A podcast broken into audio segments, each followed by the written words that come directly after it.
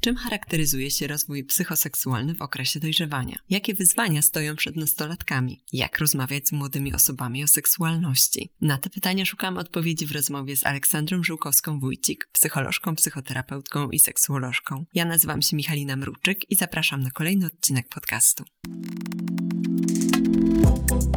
Strefa Psyche Uniwersytetu SWPS. Psychologia bez cenzury Więcej merytorycznej wiedzy psychologicznej znajdziesz na psycheswps.pl oraz w kanałach naszego projektu na YouTube i Spotify. Zapraszamy.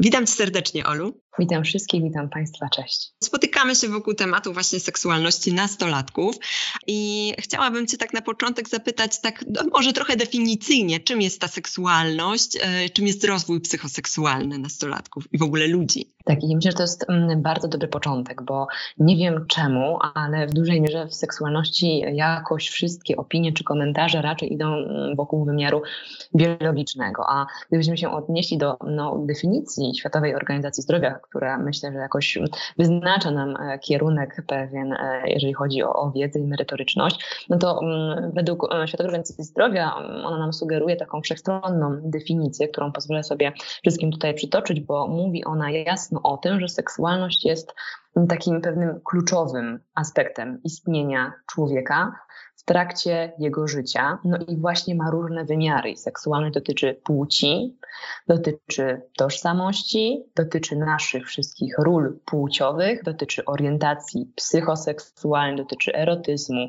dotyczy przyjemności, dotyczy intymności, dotyczy prokreacji. Także jest seksualność odczuwana i wyrażana w myślach, w fantazjach, w pragnieniach, ale też w wierzeniach, postawach, wartościach, zachowaniach, praktykach, rolach i związkach. Także seksualność e, tak naprawdę jest bardzo szeroko wymiarowa i tutaj praca psychologa myślę ma bardzo duże znaczenie, zwłaszcza w tych wszystkich obszarach niebiologicznych, tak? no, a rozwój psychoseksualny jest pewnym procesem, który nam towarzyszy no tak naprawdę odkąd się rodzimy do, do momentu, kiedy umieramy i, i w okresie nastoletnim jest to czas odkrywania właśnie i tak naprawdę bardzo bardzo dużej pracy, żeby zobaczyć naszą tożsamość, czyli zobaczyć e, świadomość siebie, zaakceptować siebie. Także tutaj każdy uczy się rozpoznawać własne emocje, zdobywać nad nimi kontrolę, jak to jest w relacjach, poza relacjami. Także tak naprawdę jest to bardzo trudny kawałek chleba do ugryzienia, jeżeli chodzi o tak, tak młody wiek i tak duże i liczne wyzwania rozwojowe.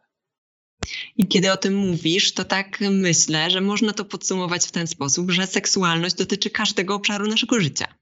Dokładnie tak, dosłownie każdego i tego można powiedzieć w myślach, fantazjach, w emocjach i tego, co możemy, jak możemy tę naszą seksualność pokazać zewnętrznego, przez wygląd, ubiór, określanie siebie i inne elementy.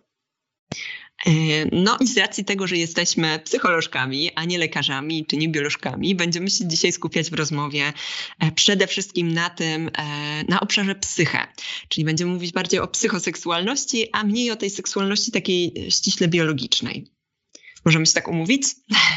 Oczywiście, że to będzie naj, najbardziej wartościowy kierunek, żebyśmy mogli troszkę właśnie zejść z tego, co się robi dzieciom, ale właśnie powiedzieć też, co czasami brakuje w tych elementach edukacji seksualnej, także jak najbardziej.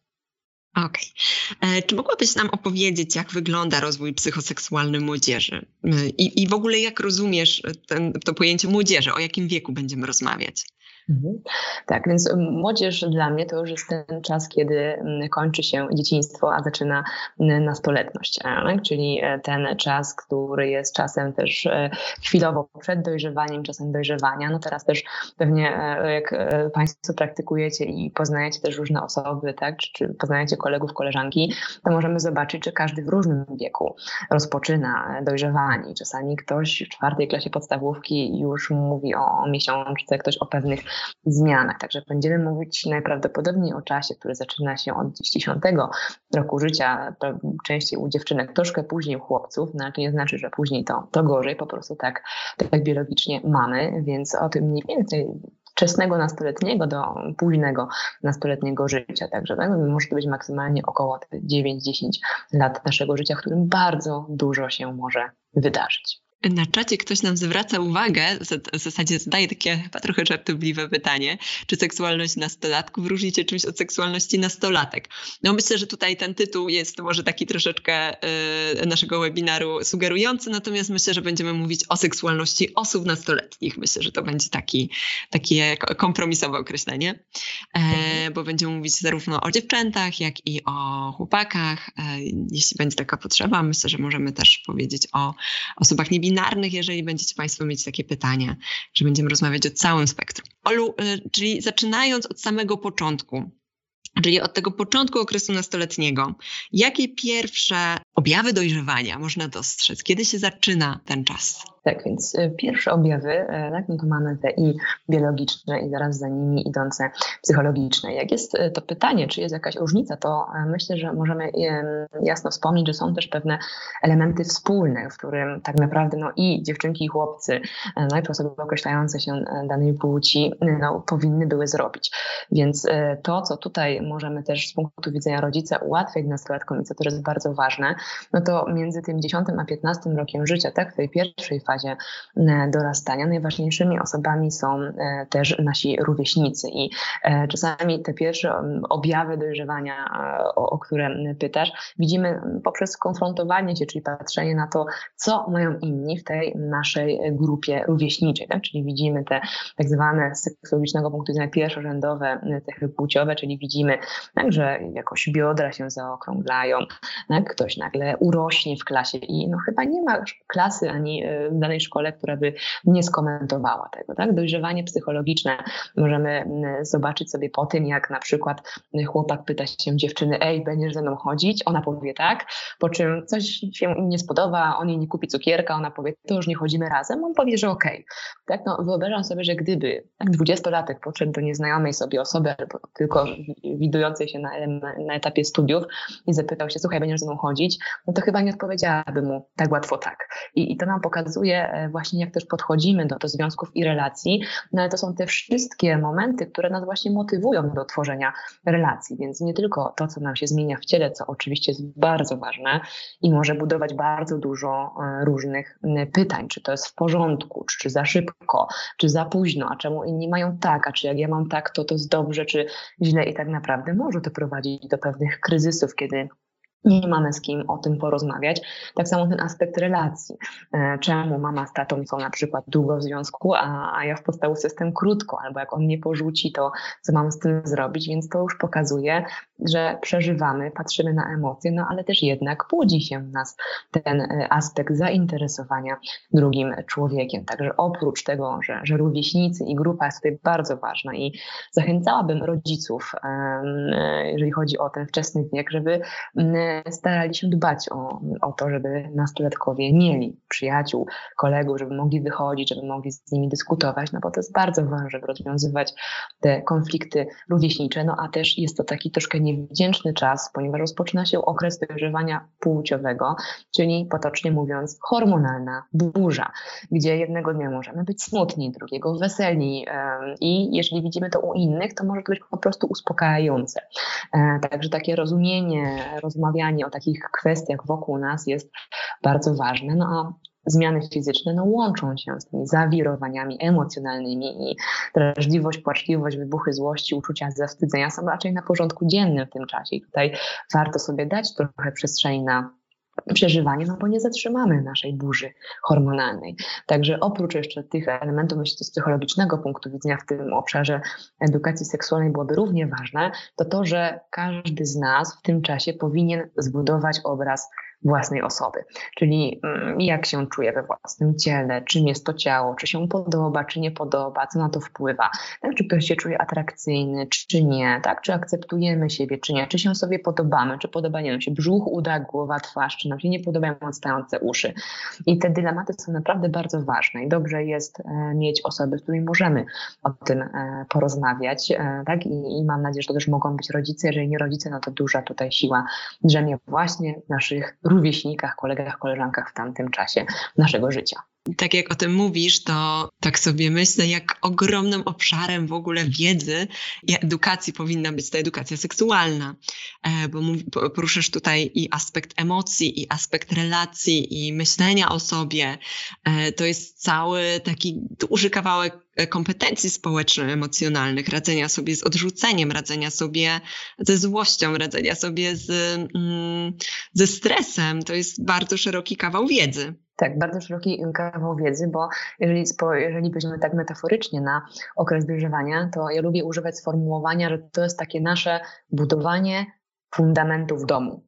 E, I jeżeli te fundamenty będą odpowiednio tak, wylane, tak, będą odpowiednio ustawione, no to ten dom, który będziemy na nim budować, będzie stabilny.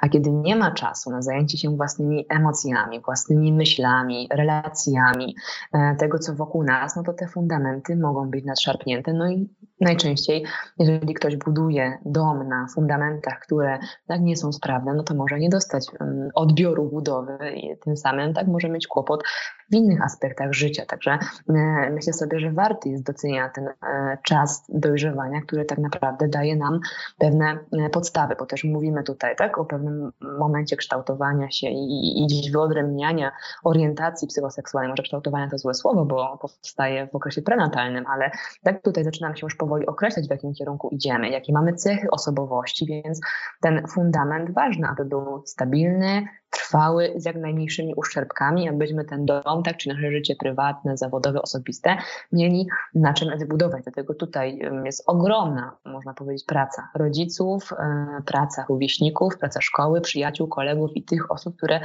spotykamy w tym czasie wokół nas. Kiedy o tym opowiadasz, to znów e, pojawia mi się takie skojarzenie, jak trochę z taką ogromną przygodą. Odkrywanie siebie, odkrywanie swojej seksualności, określanie siebie w relacjach to jest bardzo ważne i myślę sobie, że dla wielu osób piękny i ciekawy czas.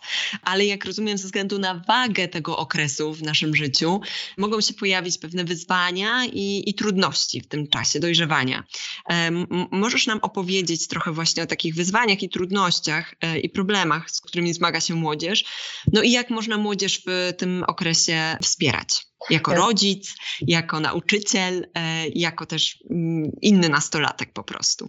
Mhm. Ja bym zadała pytanie, a e, w takim razie w okresie dojrzewania, z czym nie zmaga się młodzież, prawda? Bo oprócz tego, że co chwilę z, tak, zmiana szkoły, no bo szkoła podstawowa, później idzie się do szkoły tak ponadpodstawowej, tak naprawdę nie dość, że dużo się w nas dzieje, to dzieje się wokół nas, więc e, pytanie, co się nie dzieje i gdzie można mieć tą stabilizację, no to też jest dosyć e, trudne, tak? Jak, jak się odnaleźć w tym czasie.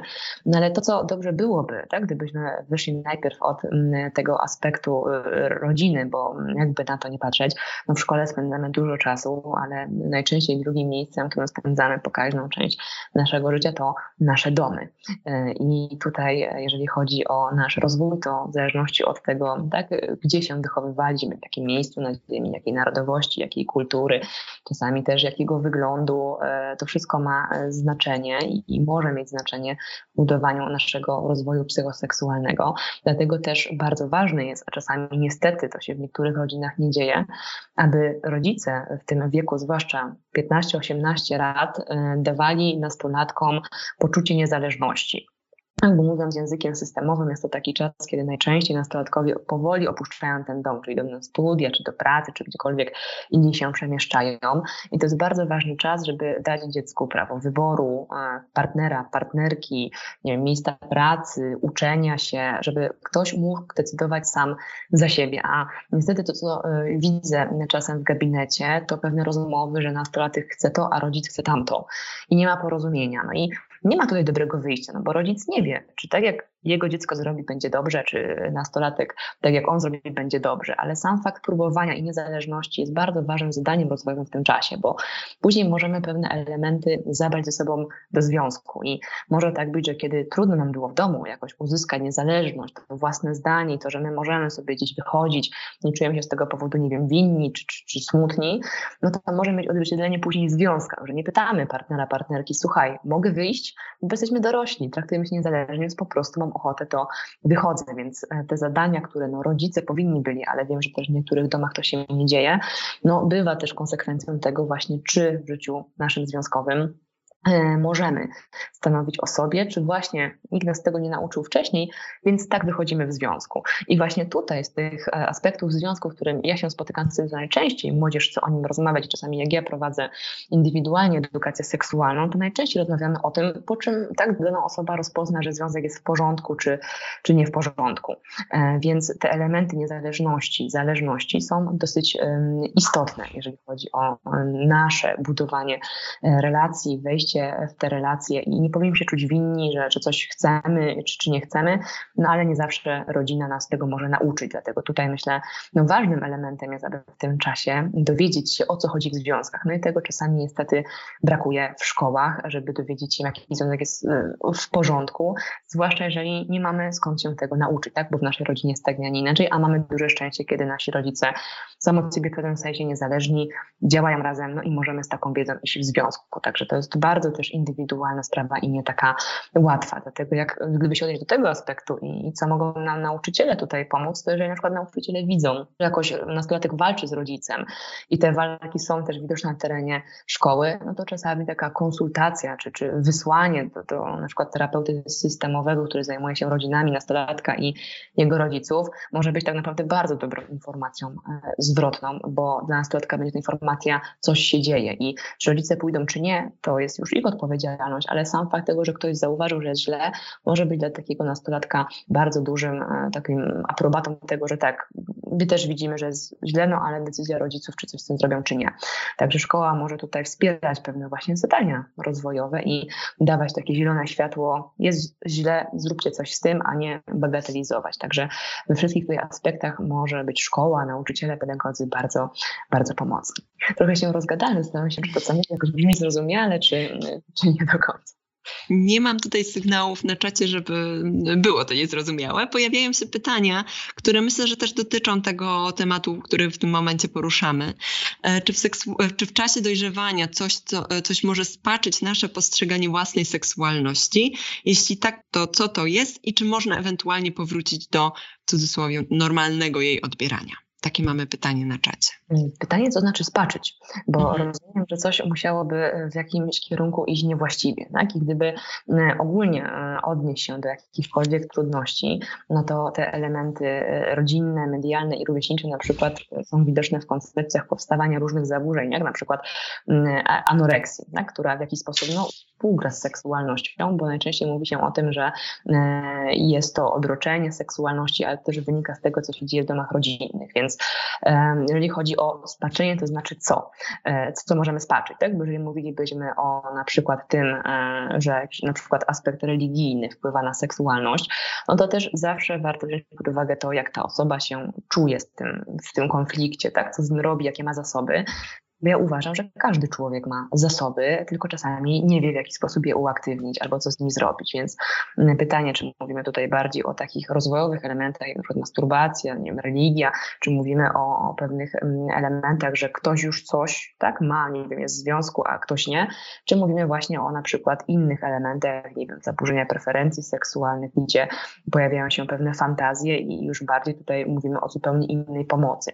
Także jeżeli mówimy o spaczeniu, no to mamy też, wyobrażam sobie, różne kontinuum tego spaczenia i jeżeli jest coś spaczone, to czasami dobrze jest iść do psychoterapeuty i o tym porozmawiać, ale też no, idąc w nurt tego, że terapia polega na wglądzie, czyli rozumieniu tego, co się dzieje i to powinno dać zmianę, no to brzmi jakby te spaczone można było zmienić. E, więc to rzadko jest tak, że czegoś nie możemy e, zrobić. Tak? W dużej mierze determinuje to motywacja danej osoby, ale pewne elementy jak najbardziej, no ale zależy od tego, tego, co się wydarzyło, tak? Bo są informacje czy sytuacje w życiu, które wymagają bardzo dużej odwagi, żeby się z nimi e, zmierzyć, e, no ale też mogą dać dużo ukojenia, kiedy już się z nimi zmierzymy. Także myślę, że w większości sytuacji jak najbardziej spaczone możemy zmienić, czasami sami, a czasami mm, warto się podeprzeć tutaj specjalistą. Odnośnie tego, o czym mówisz, to jedna z osób nas prosi o doprecyzowanie. W jakim sensie anoreksja jest odroczeniem seksualności? Mhm. E, w takim sensie, że gdybyśmy wzięli mm, pod uwagę to, że na przykład mamy czas dojrzewania tak? i najczęściej mm, miesiączka, czy, czy polucje, czy czas biologicznego dojrzewania, który jest widoczny, powinien się w pewnym momencie zamknąć. Tak? I kiedy tego dojrzewania nie ma, na przykład dziewczyny nie miesiączkują, mm, coś takiego się nie dzieje, nie wydarza wokół nich i ten czas mija. Tak? Ktoś ma 16-17 lat i to bywa często czasem, gdzie tak rodzic powinien wziąć taką osobę do specjalisty, co się dzieje, no to po prostu jest jest już poza pewną ramą. Także to, mm, to miałam na myśli mówiąc e, opóźnienie i czasami to wynika, mówiąc językiem i odnosząc się do koncepcji systemowych, z takiego momentu, że na przykład rodzice mogą taką najczęściej dziewczynkę, mówię najczęściej, bo najczęściej dotyczy to mm, dziewczynek, nastolatek, ale też chłopców, nastolatków. Więc anoreksja nie dotyczy tylko płci, bo okazuje się, że w obu płciach, tylko najczęściej dotyczy dziewczyn.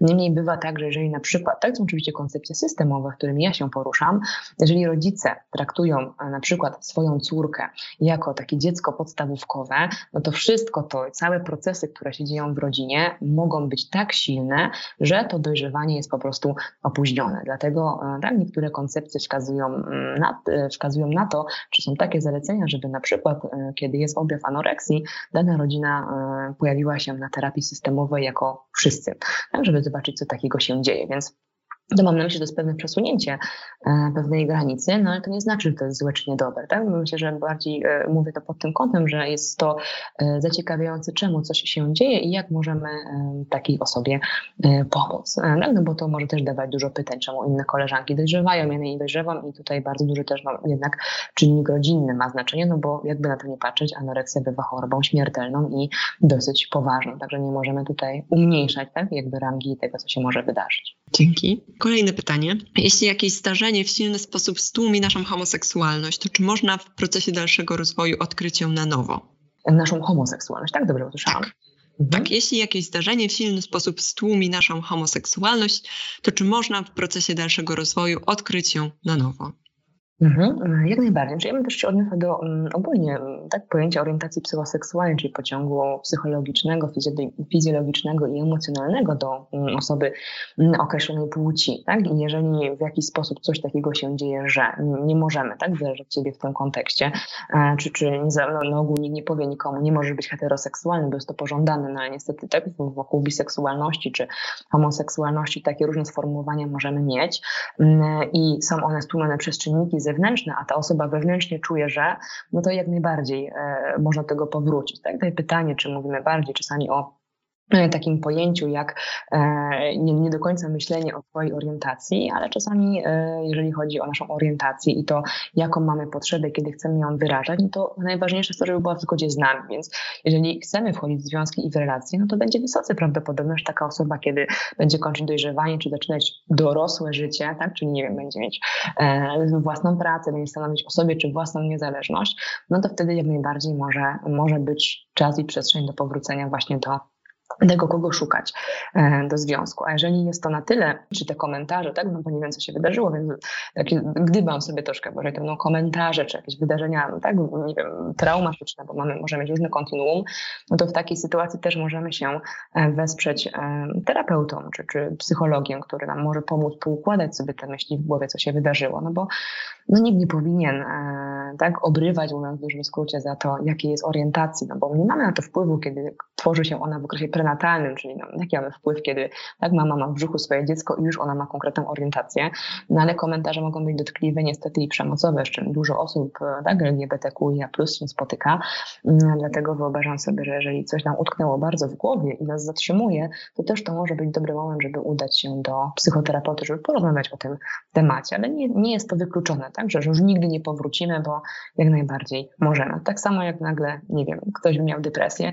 to każde zaburzenie ma pewien swój rytm, tak? Czy to są komunikaty, czy cokolwiek takiego, więc zawsze ma się remisję, kiedy tak, bywa e, moment chorobowy, więc e, to też pokazuje, że jak najbardziej możemy się zmieniać i też każdy człowiek jest, można powiedzieć, cyrkularny, czyli też u nas się co chwilę coś zmienia, w każdym z nas indywidualnie, więc e, czemu by nie też różne nieciekawe komunikaty, tak, czasami się możemy wobec nich bardziej zdystansować, uniezależnić, więc to jest też potężny proces, jak pewnie słyszycie, psychologiczny. Mhm. E, tak spoglądam na czat i widzę, że temat anoreksji w ogóle tutaj bardzo silnie zainteresował naszych e, widzów.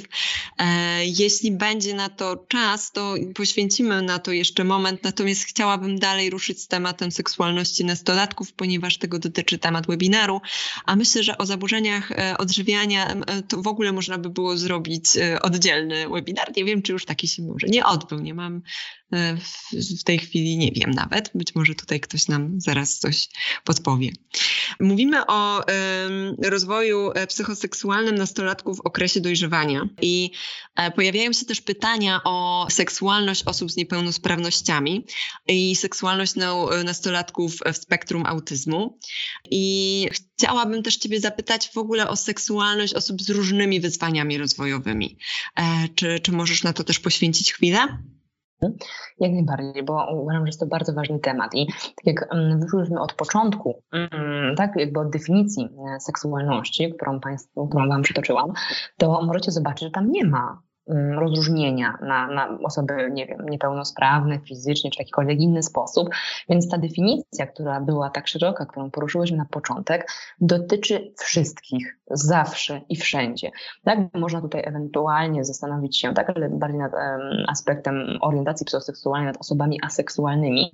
Niemniej definicja seksualności nie wyklucza żadnych, ani jakichkolwiek niepełnosprawności. I nie powinniśmy myśleć, że osoba nie niepełnosprawna, tak? czy, czy fizycznie, czy w jakikolwiek inny sposób, nie ma seksualności, bo ma. I e, osoby, które pracują z osobami, które mają niepełnosprawności, pracują no, w zależności oczywiście od tego, co się dzieje, tak, jeżeli mówimy o niepełnosprawności przykład intelektualnej, no to praca może być inna, ale dotyczy po prostu innych ćwiczeń, żeby dana osoba zrozumiała, tak, czyli dostosowana do, do wieku, ale nie ma czegoś takiego, żeby pozbawić daną osobę seksualności, ale czasami niestety jest taka myśl, że jak ktoś ma jakiś deficyt, to na pewno nie jest. No definicja nam tego nie, nie mówi, tak i tak samo osoby, które mają jakieś zaburzenia rozwojowe, typu autyzm czy zespół Aspergera, tak, czy jakiekolwiek inne, będą istotami seksualnymi, chyba że się określą, nie wiem, jako aseksualne albo cokolwiek takiego powiedzą. I to, że ktoś ma na przykład deficyt rozumienia emocji drugiego człowieka, no to nie znaczy, że będzie miał deficyt seksualności. Przynajmniej nie, nie spotkałam się z takimi badaniami, które by mówiły, że osoby z autyzmem tak, no, nie wyrażają zachowań seksualnych, bo pamiętam, że był taki czas, kiedy pracowałam z dzieciakami, jeżeli chodzi o edukację seksualną, to to pracowałam z osobami z zespołem Aspergera, z autyzmu, jeżeli chodzi o seksualność i rozmawialiśmy tak, w sposób taki jak z każdą inną osobą, tylko dostosowany po prostu do możliwości odbioru e, pewnych treści. Czy jak pracowałam z osobami, które mają niepełnosprawność w stopniu lekkim, czy, e, tak, czy, czy, czy pogłębioną, tak, no to też chciałem były dostosowane zupełnie inaczej, czy sposób rozumienia, ale rozmawialiśmy i jest to temat bardzo ważny, zwłaszcza temat granic. Tak, jeżeli ktoś nie rozumie i trudno mu zrozumieć drugiego człowieka, to żeby wiedział, że na przykład no nie jest to w porządku, kiedy podejdzie do koleżanki w przedszkolu i ją rozbierze.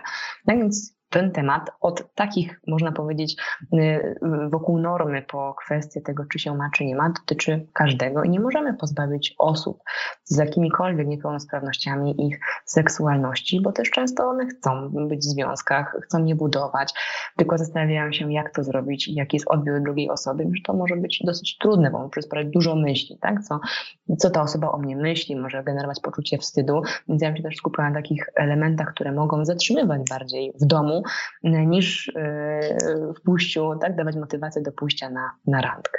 A tak sobie wyobrażam, że każdy z nas e, ma swój bagaż doświadczeń, e, czy wyniesionych z domu, czy, czy rzeczy, które po prostu się w naszym życiu wydarzyło, i każdy z nas zapewne w pewnym momencie swojego życia jakieś wyzwania w obszarze seksualności miał. I e, cały temat w ogóle seksualności osób z niepełnosprawnościami, czy seksualności osób w spektrum autyzmu jest tak naprawdę znów tematem takim wielowymiarowym, bo tutaj będziemy mówić i o jakichś takich trudnościach um, fizycznych i o jakichś takich trudnościach dotyczących właśnie sfery e, społecznej e, czy, czy roz, rozpoznawania granic, tak jak już o tym mówiłaś. E, więc myślę, że znów to byłby temat na zupełnie odrębny też webinar, nie? bo tutaj tych kawałków mamy bardzo, bardzo dużo. E, ale pytają nas nasi widzowie, czy są jakieś organizacje, fundacje, osoby, które prowadzą zajęcia z edukacji seksualnej dla młodzieży z niepełnosprawnością intelektualną. Czy znasz takie organizacje? Czy mogłabyś e, tutaj też polecić może jakieś materiały dla osób, które chciałyby e, ten temat zgłębić? Tak, ja myślę, że takimi programami w ogóle do pracy, które gdzieś tak, krążą w środowiskach socjologicznych, to jest program Improve Care, który mówi, jak pracować z osobami z niepełnosprawnościami różnorodnymi i jak sobie zobaczycie Improve Care gdzieś w ogóle, no to myślę, że powinien Was naprowadzić na to, gdzie, e, jakie artykuły, tak, i co się w nim, e, jakby co się dzieje w tych programach, jak pracować z nastolatkami. Ja pamiętam, że swego rodzaju programy PEFRON funkcjonowały przynajmniej tutaj na Śląsku, w którym ja też brałam udział, pracując właśnie z młodzieżą z niepełnosprawnościami różnymi, bo to był i zakres fizyczny, i psychologiczny, więc e, pamiętam, że PEFRONy mają też swoje dofinansowania właśnie na te programy, no ale też pamiętam, że MOPSy czy inne, można powiedzieć, placówki pomocowe też miewają budżet na różnego rodzaju programy. E, tak, stowarzyszenia organizacji teraz nic mi nie przychodzi do, do głowy, ale e, myślę, że z pewnością są które wspomagają i, i, i, robią warsztaty, i też to bywają osoby, które no, po prostu pozyskują fundusze czy pieniądze z różnych budżetów i takie warsztaty e, robią. Także nie wiem, jak to jest w innych e, województwach na terenie Śląska, jak najbardziej one się mm, odbywają, tak? I czy to konkretna placówka rozpisuje sobie projekty, czy tak, jest jakaś organizacja, która je rozpisuje, to jest e, indywidualna sprawa, no ale są, odbywają się, są też systemy pracy, więc jeżeli chodzi o, o niepełnosprawności, ten program Improve Care też daje nam duży wachlarz możliwości, technik pracy, e, jak pracować właśnie e, z młodzieżą, e, która ma pewnego rodzaju trudności czy niepełnosprawności. Dziękuję Ci bardzo. Mam nadzieję, że odpowiedzieliśmy na pytania, ale oczywiście jeśli Państwo sami wiecie o tym, że jakaś organizacja zajmuje się to, proszę, żebyście sobie też na czacie nawzajem polecili, dlatego że wiem, że bardzo fajnie czasami działacie w tym obszarze właśnie takich polecajek wzajemnych. Okej, okay, to chodźmy dalej w naszej rozmowie. E, Olu, jakie zachowania w, w czasie rozwoju nastolatka są naturalne, a jakie powinny nas, e, nas jako rodziców, opiekunów zaniepokoić, zmorzyć naszą czujność? Myślę, że o tym możemy rozmawiać trzy godziny. Postaram się skleić to w miarę możliwości w krótkim czasie. Jeżeli chodzi o to, co jest w porządku, tak? to jeżeli nastolatek mówi nam, no nie powie nam wprost, mamo, tato, chcę być niezależny, niezależna, tylko bardziej opowiada o swoim, że on chce to i tamto, no to jak najbardziej jest to dobry, dobry znak. Kłopot byłby wtedy, kiedy na przykład e, taki nastolatek no raczej niekoniecznie chciał stanowić o sobie, nie chciałby zbierać wiedzy o sobie, nie interesowałaby takiego nastolatka czy nastolatkę grupa rówieśnicza w tym czasie, no to jest taki dosyć niepokojący sygnał, czemu, kiedy tak dużo się dzieje i kiedy każdy chce być w jakichś relacjach, tak, czy to są przyjaźnie, czy związki, dana osoba niekoniecznie jest w domu, tak, tu możemy mieć duży znak zapytania. E, kiedy tak na, nasze dziecko czy nastolatek wychodzi e, w świat, e, przyprowadza jedną osobę, tak, która może będzie w związku, czy drugą, czy trzecią, no to jak najbardziej nie powinniśmy się tym jakoś strasznie niepokoić. Tak? Kiedy ta osoba przedstawia, widzimy, raczej moglibyśmy się zaniepokoić, kiedy gdzieś słyszymy w rozmowach, tak, czy, czy rodzic usłyszy, że ktoś się skupia tylko i wyłącznie na kontaktach seksualnych, co w pewnym sensie jest pewną normą, bo jest to też taki, taka faza eksperymentowania w relacjach, no ale też te eksperymenty nie powinny się mieścić tak jakby w bardzo jakichś dużych mm, ilościach kontaktów, więc kiedy no, jest nastolatek, który gdzieś ma bardzo liczbę kontaktów seksualnych, to na myśli, nie wiem, e, tak, miał 50, e, poznał 50, nie wiem, dziewczyn, chłopaków e, w skali roku czy dwóch, może to być niepokojące. Tak? bardziej niepokojące może być to, jakie jest podejście do na przykład kontaktów seksualnych i tutaj też ważny aspekt jest taki, żebyśmy mm, zobaczyli sobie, że kontakty seksualne no raczej dobrze i wszystkim służy, żeby były traktowane przedmiotowo. Czyli nie po to, żeby zedukować napięcie, stres, lęk, nie wiem, w jaki sposób wyżyć i odreagować złość, tylko właśnie powinny być podmiotowe, czyli ważna jest druga osoba, ważna jest ta relacja, ważne jest to, co się w tym kontakcie dzieje, bo one mogą być e, urozmaicające emocjonalnie, więc jeżeli e, tutaj gdzieś słyszymy wśród rówieśników rozmowy, tak, że tak bardziej ten kontakt jest, żeby sobie ulżyć, no to, to może być droga czasami w niewłaściwym kierunku i to może być niepokojące, tak, czy jeżeli na przykład pedagodzy słyszą na zajęciach, że tak, nastolatkowie mówią, że no, że tam ileś dziewczyn, tak, co może być oczywiście mitem i stereotypem, ale czasami może być warte uwagi, co takiego się dzieje, że i to, to jest myślę bardzo ważne, żebyśmy wiedzieli, że no, w okresie dojrzewania, jak mówimy od początku, jest bardzo dużo zadań do zrobienia. Bardzo skawał naprawdę dużej roboty, żeby przejść okres dojrzewania, można powiedzieć w całości, bez większych uszczerbków, no ale też powinniśmy sobie zdać mm, sprawę z tego, właśnie jaką my mamy motywację do kontaktu seksualnego i tutaj zachęcałabym każdego nastolatka, nawet i nie nastolatka, bo czasami dorośli mają z tym problem, do refleksji, jaką ja mam motywację do kontaktów e, seksualnych, żebyśmy właśnie nie motywowali się lękiem e, czy, czy złością, tak, czy w jakikolwiek inny sposób właśnie przedmiotowo, a traktowali kontakty seksualne e, podmiotowo, bo czasami no to, co się spotykam w konsekwencji później, wiele lat później, kiedy ktoś traktuje kontakty seksualne właśnie jak podmiot, tak, czyli używa drugiej osoby, żeby wyrazić złość czy lęk, no to po jakimś czasie komuś to będzie przeszkadzało. I, I to jest bardzo ważne, żebyśmy zadawali sobie pytanie, co nas motywuje do, do tego kontaktu seksualnego. No bo jeżeli czulibyśmy, że to jest forma rozładowywania jakichś napięć, no to warto się skontaktować tutaj ze specjalistą i to może być niepokojące. Tak? Jeżeli nastolatek rozmawia o tym nie wiem, z tatą czy, czy z mamą, to też to może być taka wskazówka, że może warto udać się do specjalisty, ale sam fakt tego, że spotykamy się z różnymi osobami, flirtujemy, wszystko nas interesuje, jak najbardziej jest w porządku, krótkie związki też, tak? tylko zawsze jest pewna doza, doza można powiedzieć, granic tak? Yy, ilości i jakości. Także też rozpoczynamy współżycie seksualne, jak najbardziej. Tak? Ten 16-18 rok życia jest ok, ale też w drugą stronę, kiedy ktoś ma 18 lat jeszcze nie współżył, też to będzie w porządku. Mm, tak, to jest indywidualny czas, indywidualna decyzja, każdy może mieć tutaj tak definicje seksualności różne, pomysły, nastawienia, emocje, więc też to jest bardzo ważne, jak my się czujemy i uważam, że sfery seksualnej to chyba ostatnia sfera, w której powinniśmy się porównywać z innymi e, osobami. Także jeżeli tak widzimy na przykład nastolatka, tak, mamy córkę, która tak, jakoś jest szantażowana przez chłopaka albo dowiadujemy się, że oni coś zrobi, jeżeli się rozstaną, no to to jest poza granicą takiej normy, która może rodzica zmartwić, może w szkole zmartwić, kiedy pedagog się przysłucha jakimś rozmowom dziewczynom czy chłopakom, że ktoś kogoś szantażuje. Więc tak naprawdę może być bardzo dużo w tym każdym z wymiarów sygnałów, które mogą być niepokojące, one mogą być bardzo ważne.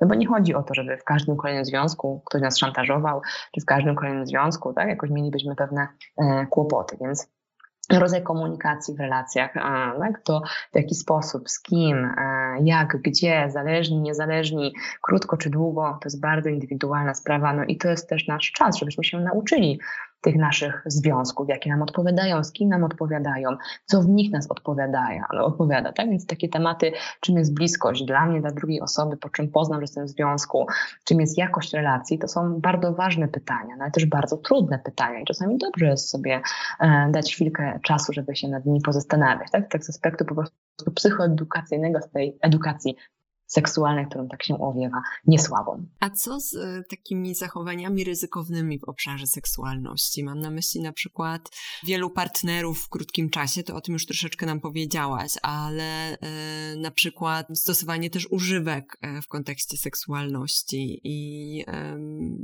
na przykład właśnie uprawianie seksu pod wpływem jakichś środków psychoaktywnych, czy na przykład zmian, zmienianie tych partnerów seksualnych i takie ryzyko e, płynące z nieużywania tutaj środków, które by nas zabezpieczyły e, przed na przykład chorobami przenoszonymi drogą płciową. I jak rozpoznać te granice, że coś jest takim właśnie zachowaniem ryzykownym?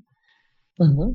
Tak, no to jest bardzo dobre pytanie, bo jeżeli, mm, tak jak e, wspominałam tutaj wszystkim o e, podmiotowym, a przedmiotowym podejściu do kontaktu seksualnego, no to pytanie, czy używka tak, nie sprzyja temu, żeby bardziej mm, traktować mm, kontakt seksualny e, jako przedmiot, czyli tak jak mam używkę, mogę sobie wziąć, tak samo druga osoba, mogę sobie coś od niej wziąć.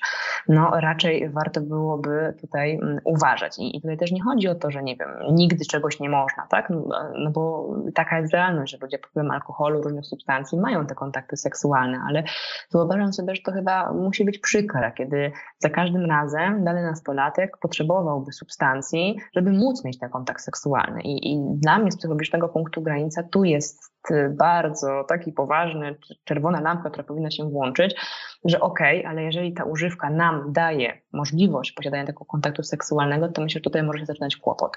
I czym wcześniej go wyłapiemy, tym e, lepiej, no bo kiedy go utrwalimy, no to jest e, coraz bardziej prawdopodobne, że będziemy tak, żyli w pewnym przedziale czasu, w którym coś sobie robimy, więc e, wyobrażam sobie, że to kryterium czasowe jak najbardziej, to, czy my chcemy tak emocjonalnie się zbliżyć do kogoś, czy używka nam to ułatwia, myślę, że to też jest warte e, zastanowienia, jeżeli chodzi o taką normę w naszych zachowaniach. Więc raczej nie powinniśmy dążyć do tego, że przez coś, tak? Nie wiem, alkohol, narkotyki czy jakiekolwiek inne używki e, dajemy sobie power do działania, tylko raczej my sami z siebie dajemy sobie power do działania. E, I to jest myślę bardzo ważne. E, no i też no nie chodzi o to, żeby kogoś odurzać, tak? No bo warto wziąć pod uwagę to, że jakiekolwiek substancje psychoaktywne no mogą nam zaburzyć postrzeganie rzeczywistości i ten kontakt seksualny może być różny. Każdy różnie reaguje na używki.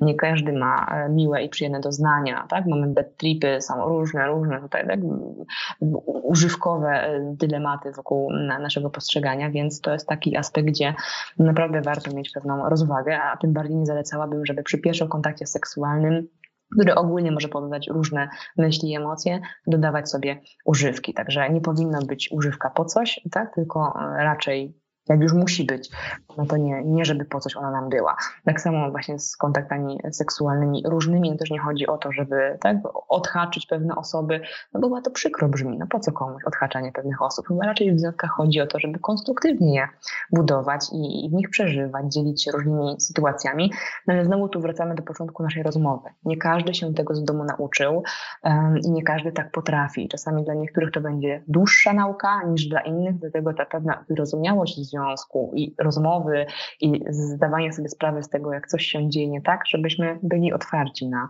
tak, czyjeś słowa, informacje i emocje, no bo najczęściej nie jest tak, że ktoś komuś chce bardzo dokuczyć taką informacją, tylko po prostu się obawia i w różny sposób w wieku nastoletnim o tym rozmawiamy, no ale kiedy się jakoś kłócimy, to raczej na, nam na kimś zależy niż e, niekoniecznie. Także tutaj myślę, że warto byłoby, byśmy też patrzyli na to, co się dzieje u, u drugiej osoby, która nam komunikuje jakieś trudności, tak? No i też ten aspekt infekcji przenoszonej drogą płciową też jest ważny, tak? Żebyśmy się nie odhamowywali tyle w tych kontaktach seksualnych, że nie dbamy o siebie, no bo to są bardzo długoterminowe E, konsekwencje. Tak i w wieku nastoletnim chyba każdy myśli, że co mi się może stać, no ale później to może mieć realny wpływ na wiem, planowanie dziecka, posiadanie dziecka, na infekcję, zainfekowanie kogoś, więc to też nie do końca jest tak, że możemy się zawsze czuć mm, bezpiecznie, więc dobrze byłoby, żebyśmy o tych formach, e, jak już musimy tak, mieć wokół siebie dużą liczbę osób, no to żebyśmy się z, poczuli jak najbardziej bezpiecznie, komfortowo.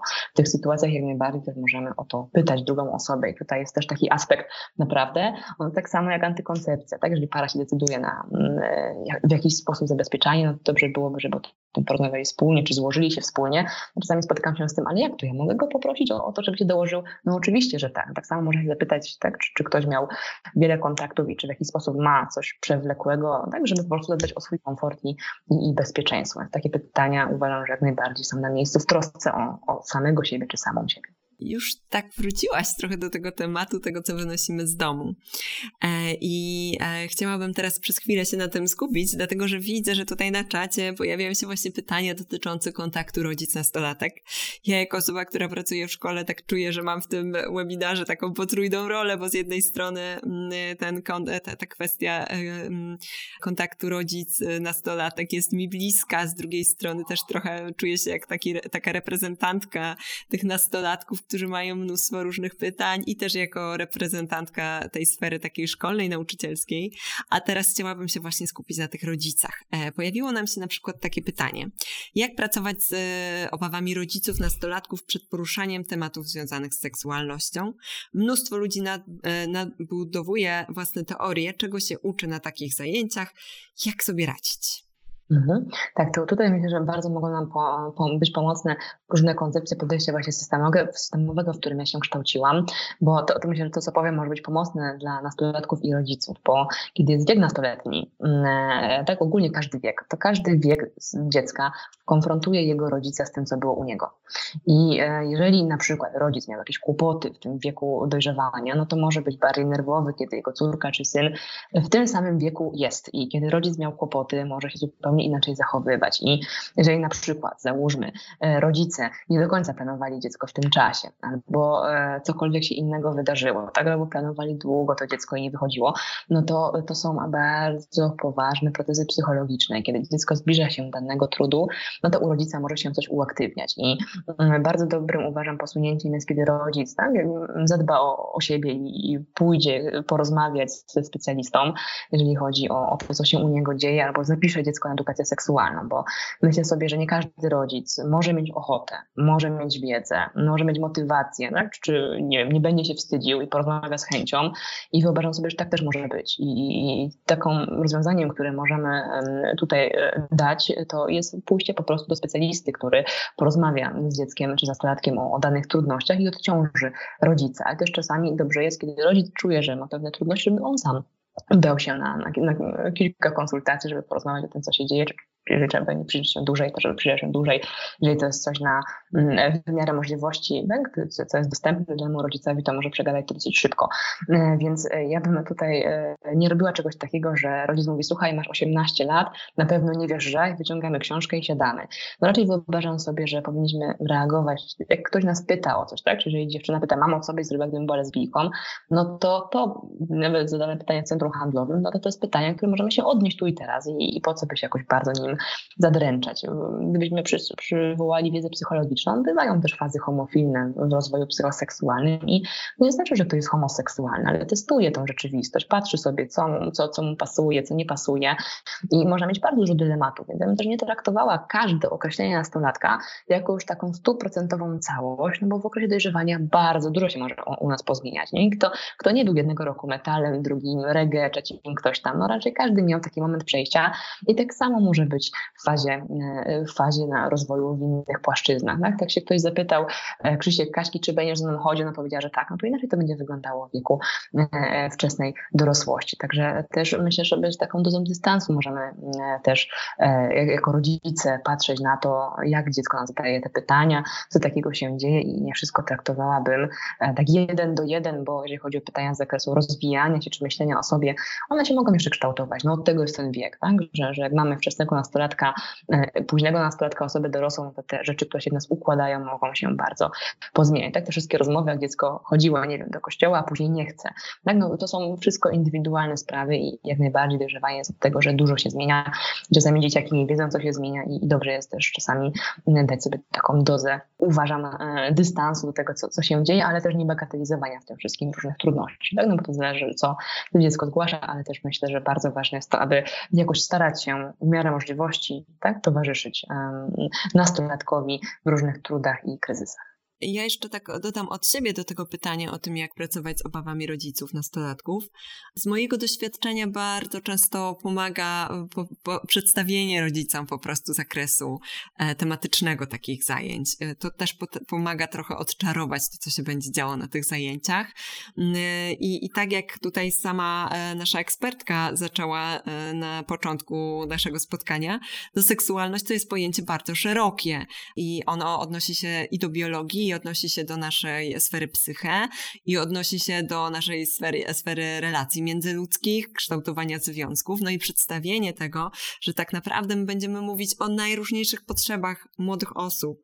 E, przedstawienie tych tematów e, pomaga właśnie odczarować często temat tego um, pojęcia edukacji seksualnej, które rzeczywiście w mediach jest odmieniane przez najróżniejsze przypadki że na chwilkę wreszcie tutaj zatrzymać, bo zobaczcie też, jak rozmawiamy, to no nie pada z naszych ust to, nie wiem, jakich pozycji mieć, to co czasami bywa takim ogromnym mitem, edukacja seksualna to nauka o pozycjach. No przecież my o niczym takim nie rozmawiamy, czy, czy tylko i wyłącznie o antykoncepcji, czy infekcjach. Tak wspomniałyśmy, że jest ważne w zakresie ryzykownych zachowań, ale nie o tym rozmawiamy, więc zobaczcie też, jak szeroki jest ten aspekt e, psychologiczny na naszych myśli i emocji w zakresie edukacji seksualnej, bo myślę, że to jest szalenie ważne, żeby te nasze myśli w głowie i które powodują różne emocje, różne reakcje fizjologiczne, nasze zachowania, powoli sobie układać, rozumieć. To jest bardzo duży kawałek pracy, tak samo w aspekcie osobowości, tak samo w aspekcie właśnie naszej seksualności, tego co i jak tworzyć, plus to, co nam media mówią. Myślę, że można mieć w XXI wieku bardzo duży mętlik w głowie, jaki ja chcę mieć związek, bo wszyscy mi podpowiadają, mama taki, babcia taki,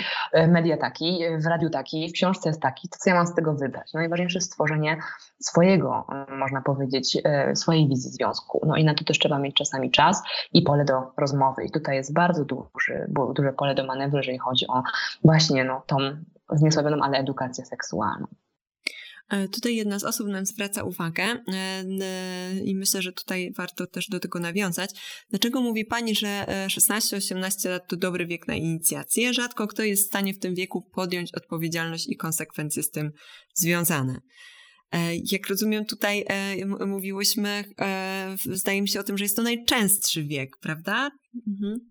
Nie mówię, że to jest wiek, gdzie mm, ktoś, tak samo, tak ciężko mi jest powiedzieć, na przykład każdy wybuduje obraz własnej osoby między 10 a 15 rokiem życia, tak? To po prostu przyjmujemy jako coś, co jest opisywane w psychologii rozwojowej. Tak samo możemy powiedzieć, że najczęściej młodzież decyduje się w tym czasie. Dlatego też, tak jak podkreślałam wcześniej, to nie znaczy, że tak musi być. Jak ktoś będzie miał 20 lat, no to nie znaczy, że to jest źle czy niedobrze, tak? No, każdy ma swój czas, więc to jest bardzo ważne też, jak wcześniej wspominałyśmy, żeby się nie porównywać do innych, zwłaszcza tej sfery seksualnej, bo ja się czasami spotykam z informacjami, na przykład prowadząc zajęcia, e, tak, jakieś dostałam pytanie od pewnego ucznia, który wskazywał na to, że wie pani co, moi koledzy mają 17 lat i rozpoczynają kontakty seksualne. Ja mam 17, jeszcze tego nie lubię, czy ze mną jest źle?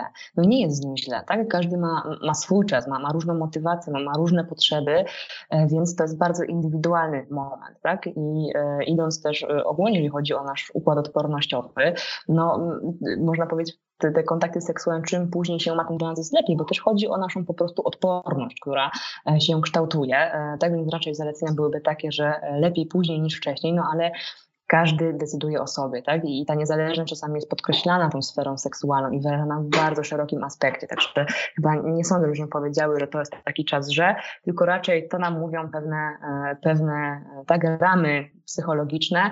Tak samo w tym wieku nastolatkowie najczęściej eksperymentują, wchodzą w krótkie związki, no ale to jest pewna dana statystyczna. Tak nie każdy są osoby, które nie będą wchodzić w krótkie związki w wieku 16-18 lat. Dlatego bardzo bym zwracała uwagę, że to jest bardzo indywidualna sprawa i myślę, że to, co powinno wybrzmiewać, nie powinniśmy się w tej sferze seksualnej z nikim porównywać. E, każdy ma indywidualny czas, potrzebuje własną przestrzeń i, i, to jest bardzo ważne, żeby te własne fundamenty budować w dogodnym czasie. Także jeżeli mamy wiek inicjacji seksualnej mniej więcej taki, no to możemy go przyjąć, ale to nie znaczy, że nie wiem, późniejsze lata są gorsze. Wcale nie są, tak? To jest indywidualna kwestia. Podsumowując, można mieć e, inicjację seksualną w wieku 25, 30, 35 lat i mieć udane życie seksualne i tak samo można mieć inicjację w wieku 16, 17, 18 i mieć udane lub mieć nieudane. To akurat w ogóle nie ma wpływu, w którym wieku mamy swój pierwszy raz. Dobrze rozumiem? Jak najbardziej, tak? Więc e, te kryteria są e, różne, tak? Jeżeli oczywiście to danej osobie przeszkadza, no to możemy się wtedy skonsultować ze specjalistą, tak? Jeżeli mamy jakieś obawy, albo ten temat bardzo dużo nas myśli i emocji kosztuje, bo też nie chodzi o to, żebyśmy sobie dokładali trudów, no bo chyba już dużo trudów każdy człowiek może mieć w obrębie dnia codziennego, czy tygodnia, czy miesiąca, no to jeżeli możemy jakieś trudy sobie odłożyć, czy zdjąć z tego bagażu, no to myślę, że dobrze się tutaj e, skonsultować czasami ze specjalistą, jeżeli coś miałoby nas przytłaczać, zwłaszcza tej sferze seksualnej.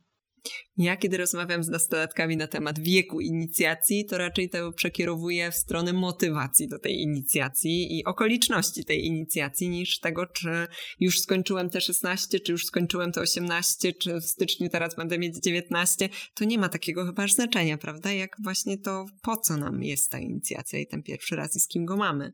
Tak, ta motywacja pokazuje nam to, czy właśnie te kontakty, jak drugą osobą traktowalibyśmy podmiotowo czy przedmiotowo. Także mhm. jak ja uczę, jak uczę młodzież, to raczej rozmawiamy o tym, żeby te kontakty były właśnie e, podmiotowe, żeby zwracali uwagę na swoje emocje, na to, co się dzieje u nich w relacji, niż przedmiotowe, żeby, nie wiem, kogoś zaliczyć, mówiąc w cudzysłowie, odhaczyć, tak, czy w jakikolwiek sposób wyrazić myśli i emocje, no bo to nie, tędy droga, tak, I, i raczej tutaj możemy się spotkać z rozczarowaniem, z brakiem bliskości i w ogóle z czymś innym niż oczekiwalibyśmy od kontaktu seksualnego albo o czym słyszeliśmy, że ten kontakt seksualny jest, czy, czy ma nam dać.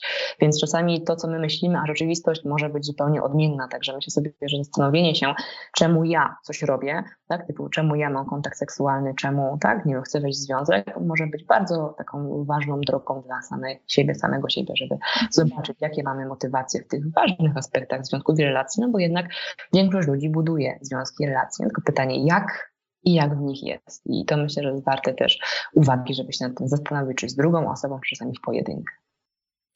Mamy tutaj takie pytanie na czacie, które myślę, że wielu rodziców e, nurtuje. E, jak reagować, gdy nastolatek przyprowadza swoją dziewczynę, która nam się nie podoba? Mhm.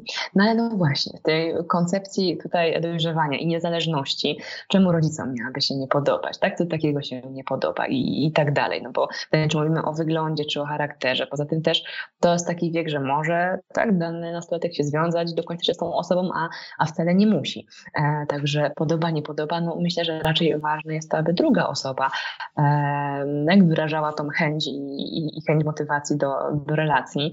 No jeżeli rodzica coś bardzo niepokoi, tak? No to wyobrażam sobie, że może być taki moment i można po prostu chyba z własnym nastolatkiem usiąść pewnego spokojnego wieczoru i porozmawiać o tym, co nas martwi, ale nie pod tym kątem, kogo tu przyprowadzasz, za głupia osoba.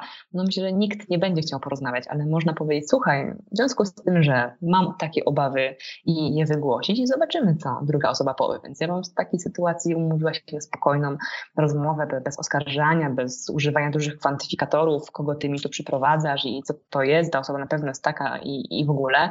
No jak raczej, jeżeli nas coś bardzo niepokoi, bo oczywiście tak różne sytuacje mogą mieć miejsce, to wyobrażam sobie, że można po prostu porozmawiać, no ale też no jest to decyzja drugiej osoby, no ale też bazując na wieku dojrzewania, nie zawsze ta osoba musi być partnerem, partnerką, tak już życiową, bo pytanie, jak nasz nastolatek patrzy na taką osobę. To też może być takie pole do rozmowy, tak? Czy, czy nie wiem, syn, mają kogoś na teraz, bo nie wiem, chcą na studniówkę i się z kim spotykają, czy to jest coś na poważnie, więc tak możemy wybadać tą motywację do, do wchodzenia do, do, do relacji, czy do budowania relacji. To może być bardzo ciekawy czasami temat i zbliżający rodzica i dziecko. Także jak mamy obawy, to nie atakowałabym drugiej osoby, tylko po prostu porozmawiała e, i, i powiedziała o swoich obawach, ale w takim tonie bardziej przyjacielskim, z troski niż oskarżającym, bo to może bardzo dużo dać i może bardzo zbliżać rodzica i, i nastolatka tym, mimo tego wszystkiego, trudnym czasie. A jeśli chodzi o tworzenie relacji i, i rozmowę z naszym nastolatkiem, to mam takie pytanie. Czy stworzenie takiej relacji z dzieckiem, że rozmawia z rodzicami jak z przyjaciółmi, odpowiadanie mu szczerze nawet na pytanie, e, nawet na pytania mamo, tato, a jak było u was, może mieć jakieś niepożądane skutki? Rozumiem, że nasz widz bądź widzka pyta o taką dużą też otwartość w relacji. Tak, to jest bardzo trudne pytanie, bo też mm, jeżeli chodzi o rozwój psychoseksualny, mamy momenty, kiedy mm, może dobrze byłoby o tej seksualności w jakiś sposób tak, nie, nie eksponować jej, czy nie epatować. Tutaj mam na, na myśli moment, kiedy no, dziecko jest w takiej fazie latencji, czyli wyciszenia seksualności. To jest taki czas między najczęściej ósmym, dziewiątym e, rokiem życia. Więc jeżeli, nie wiem, w domu się pielęgnuje chodzenie nago, ono to jest taki czas, że może warto byłoby ze względu na tak, aspekt rozwoju własnego dziecka zatrzymać się. I ja bym tak, tak, jeżeli pracuję systemowo, to też przestrzegałabym od takich bardzo bliskich przyjaźni, bo tutaj może być taki mały szkopuł, e, że jednak rodzic powinien być autorytetem dla swojego dziecka. E, jednak e, tak, powinien w jakiś sposób być szanowany i traktowany. I czasami takie pomieszanie ról, czyli jak rodzic taki troszkę jest jak, nie wiem, starsza siostra, czy, czy starszy brat, no czasami to może dochodzi do pomieszania ról i dziecku może być trudno częstolatkowi odnieść się do tego, czy rozmawia z dorosłą osobą, czy z takim rówieśnikiem i kolegą. I tutaj bym um, uważała na to, e, w jaki sposób budujemy tą relację, na ile sobie pozwalamy, tak, że jednak są pewne treści i tutaj jasny nurt systemowy mówi nam o tym, które powinny gdzieś pozostać u rodziców, e, tak, tak samo rodzice nie powinni się kłócić przy dziecku i tak dalej, tak samo są pewne treści, które nie powinny wybrzmiewać, no i to jest dosyć trudne, tak, to jest duża praca, no ale jednak chcielibyśmy być blisko. No niemniej jest to taki czas, kiedy no od, już od 10 roku życia dla nastolatka i, i czym starszy, czym jest starszy, to, to rówieśnicy będą interesujący. Także to jest dosyć trudne. Jak to wybudować, żeby nie pomieszać ról w rodzinie i jak to zrobić, żeby jednak być w kontakcie. Hmm? I to jest praca obopólna, czyli i nastolatek, i rodzic daje z siebie tak samo. Nie powinno być tak, że rodzic daje 80, nastolatek 10, chyba że przez pewien mały czas, ale nie cały czas przez cały okres dojrzewania. Także tutaj bym uważała na pomieszanie ról podsumowując i na to, żeby jednak ta relacja tak, była bliska, ale nie, nie żeby wszystko i za wszelką cenę, tak, bo są pewne treści, które dziecko nastolatek nie powinien słyszeć od swoich rodziców, więc że warto to uszanować, żeby też nie dawać po prostu swoich kłopotów na barki nastolatka, który jak Państwo słyszycie, jak słyszycie, no i tak już ma bardzo dużo na głowie, plus szkoła, plus inne rzeczy, także naprawdę trudny czas. A co jeśli nastolatek nie chce brać udziału w terapii? Czy należy ją kontynuować, zachęcać, czy przerwać i dać mu czas?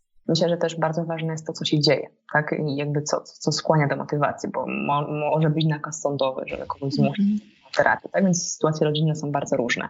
Jeżeli nastolatek nie chce, e, a, ale też nie ma jakichś e, znamion tego, że na przykład nie wiem, szkoła sugeruje, czy ktokolwiek inny, tak, no to możemy dać mu czas i przestrzeń, albo też w taki sposób rozmawiać, żeby czuć, że to jest jego decyzja i, i, jego motywacja. No bo w terapii ważne jest to, żeby każdy, tak, jeżeli chodzi o terapię rodzinną, każdy był zmotywowany i e, trudno jest na motywacji jednej osoby prowadzić terapię, więc to jest, myślę, do rozmowy, ale też na przykład na konsultacji, bo terapia jest procesem, który już rozpoczyna się w konkretnym celu, ale kiedy mamy czas konsultacji, no to możemy się przyjrzeć temu, czy, czy ktoś jest zmotywowany, czemu ktoś nie jest zmotywowany i konsultacje mogą być od tego. Także powiedzenie nastolatkowi, że nie musi iść na terapię, może iść na konsultację, też czasami może być odciążające, żeby poznał terapeuty i tak dalej. Czasami można zmienić terapeutę, więc tutaj też mamy pewne możliwości, które, chyba że, nie wiem, ze względu na sytuację zagrożenia życia i zdrowia nastolatek powinien iść, a nie idzie, no to też to są zupełnie inne sytuacje, tak? Także w zależności od, można powiedzieć, stopnia danej trudności sytuacji, tak też powinniśmy mm, reagować. No ale rodzic ma tą moc, że jednak on wyraża zgodę tak, do pewnego czasu życia, czy do 18 roku życia, więc jeżeli wyrazi zgodę, no to tak, no, można sobie tak nic nie mówić, no ale też możemy mieć różne formy, można iść na terapię grupową, można iść do różnego nurtu, który bardziej przemawia do nastolatków, do, do różnych osób, także myślę sobie, że takim elementem zachęcającym może być może nie terapia od razu, ale konsultacje i, i, i zobaczyć, tak, co, co z terapeutą i tak dalej. Trudne pytanie, żeby tak na nie jednoznacznie powiedzieć, bo byłyby przeróżne sytuacje, w których naprawdę bardzo, bardzo różne są e, finały i bardzo różne motywacje, i bardzo różne są historie, tak? I od sytuacji zagrożenia życia, po można powiedzieć gdzieś codzienne, neutralne, tak? Więc spektrum, jakby wachlarz możliwości mamy tutaj bardzo, bardzo różne, więc to w psychologii to zależy, myślę, że tutaj jest chyba jak najtrafniejszym określeniem. No i niestety jest to taki minus naszych webinarów, że nie widzimy tej osoby, z którą rozmawiamy, z którą, e, która zadaje nam pytania, nie znamy jej historii, nie znamy całego tła, więc e, e, no troszeczkę tak możemy mówić o takich ogółach zazwyczaj. Na sam koniec, zanim Cię zapytam, Olu, o, o polecajki materiałów, mamy tutaj takie pytanie, które myślę, że może być wstępem właśnie do poleceń jakichś materiałów. Czy zajęcia zajęcia z edukacji seksualnej w szkole są Twoim zdaniem dobrym pomysłem? Mhm. Znaczy ja myślę, że jakiekolwiek wspomnienie o tym, e, że się tworzą związki, jakie związki jest dobrym pomysłem. Znaczy pytanie, jak tę edukację seksualną robić, żeby dotrzeć do, do młodzieży, żeby im się to przysłużyło. Tak? Więc e, w zależności od, od bloków tematycznych, od potrzeb, że potrzeby są tak szerokie, że jak najbardziej e, niech edukacja seksualna będzie w szkołach, niech będzie jak najwięcej, niech będzie tak jak na zachodzie, czyli można porozmawiać o związkach, relacjach, można e, ćwiczyć różne scenki, różne rozwiązania, różne sytuacje trudne w związkach i w relacjach, tak? No bo ten aspekt psychologiczny edukacji seksualnej jest bardzo rozwinięty w krajach zachodnich, e, jeżeli chodzi o Europę, nie, nie mówiąc o Stanach Zjednoczonych, więc myślę, że edukacja seksualna, ale też takie aspekty psychologiczne moim zdaniem powinny być jako przedmiot w szkole, które tak, rozwijają wątpliwości, mówią nam o pewnych normach, zasadach, no bo i tak musimy się w jakiś sposób zachowywać jako ludzie e, w życiu naszym, można powiedzieć, społecznym z innymi osobami. Także ja jestem jak najbardziej na na tak, jeżeli chodzi o edukację e, seksualną, tak, raczej możemy zobaczyć, kto ją prowadzi, w jaki sposób i tutaj można mieć pewne znaki zapytania, ale tak, jestem jak najbardziej na tak.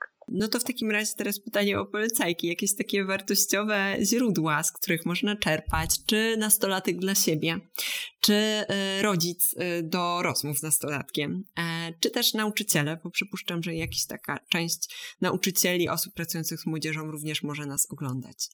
To też mamy wachlarz szeroki odnieść po kolei, więc jeżeli tak jesteśmy nastolatkiem, na przykład zastanawiamy się, jak to jest tam w tych związkach i, i w sumie tak patrzymy, że w naszym domu może niekoniecznie te związki są takie, że służą ludziom, no to myślę, że psychologia miłości jest tutaj bardzo dobrym e, odpowiednikiem, na, na, jest napisana e, w sposób jasny, e, klarowny, która mówi o pewnych normach, o pewnych zasadach związku, którą można sobie przegadać z drugą osobą.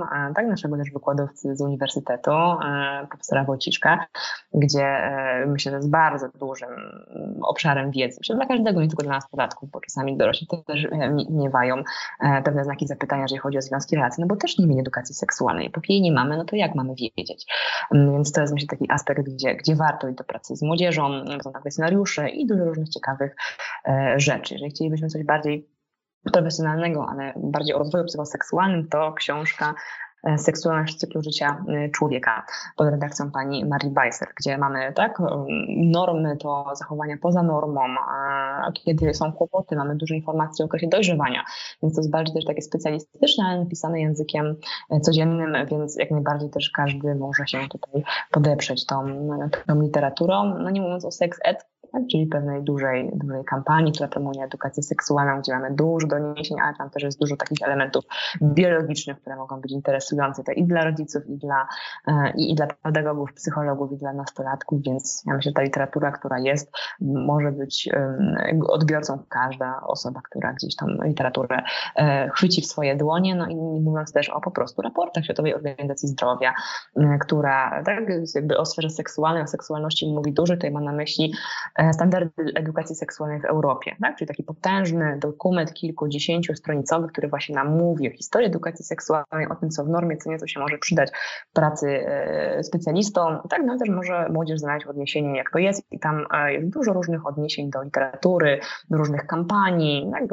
i do różnych definicji zdrowia seksualnego, seksualności, norm, bycia poza normą, więc myślę, że wszystkie te dokumenty Światowej Organizacji Zdrowia, które gdzieś mamy i są udostępnione, to jak najbardziej jest to w porządku. Myślę, że bardzo ważne, żeby też wybrzmiewało to, żebyśmy pamiętali, że seksualność tak, no to dotyczy wszystkich wymiarów płci, tożsamości, ról, orientacji, erotyzmu, przyjemności, intymności, prokreacji i, jest wyrażana w myślach, fantazjach, pragnieniach, wierzeniach, postawach, wartościach, zachowaniach, praktykach, rolach i związkach i to jest ogromny temat. E, I, i czym szybciej się nim zainteresujemy, tym e, myślę może nam być też e, łatwiej, żeby sobie te pojęcia budować, zwłaszcza w okresie dojrzewania, tworzyć, tak, i wyrażać. Tak? Nie mówiąc już o zdrowiu seksualnym, które jest tak integralną częścią naszej osobowości. Więc ten aspekt psychologiczny jest dosyć istotny i potrafi mieć, jak pewnie słyszycie, bardzo dużą siłę nośną. Dziękuję, dziękuję Ci bardzo. E, dziękuję za rozmowę. E, dziękuję też Państwu, naszym widzom i widzkom, za zaangażowanie i aktywność. Zapraszam Was oczywiście, jak zawsze, na kolejne webinary Strefy Psycho Uniwersytetu SWPS. Zapraszam Was do czytania, oglądania, słuchania naszych materiałów na blogu Strefy Psyche na YouTubie i na serwisach podcastowych. Dziękuję bardzo. Dziękuję Tobie, Olu. Dziękuję również. Wszystkiego dobrego. Wszystkiego dobrego, drodzy Państwo. thank you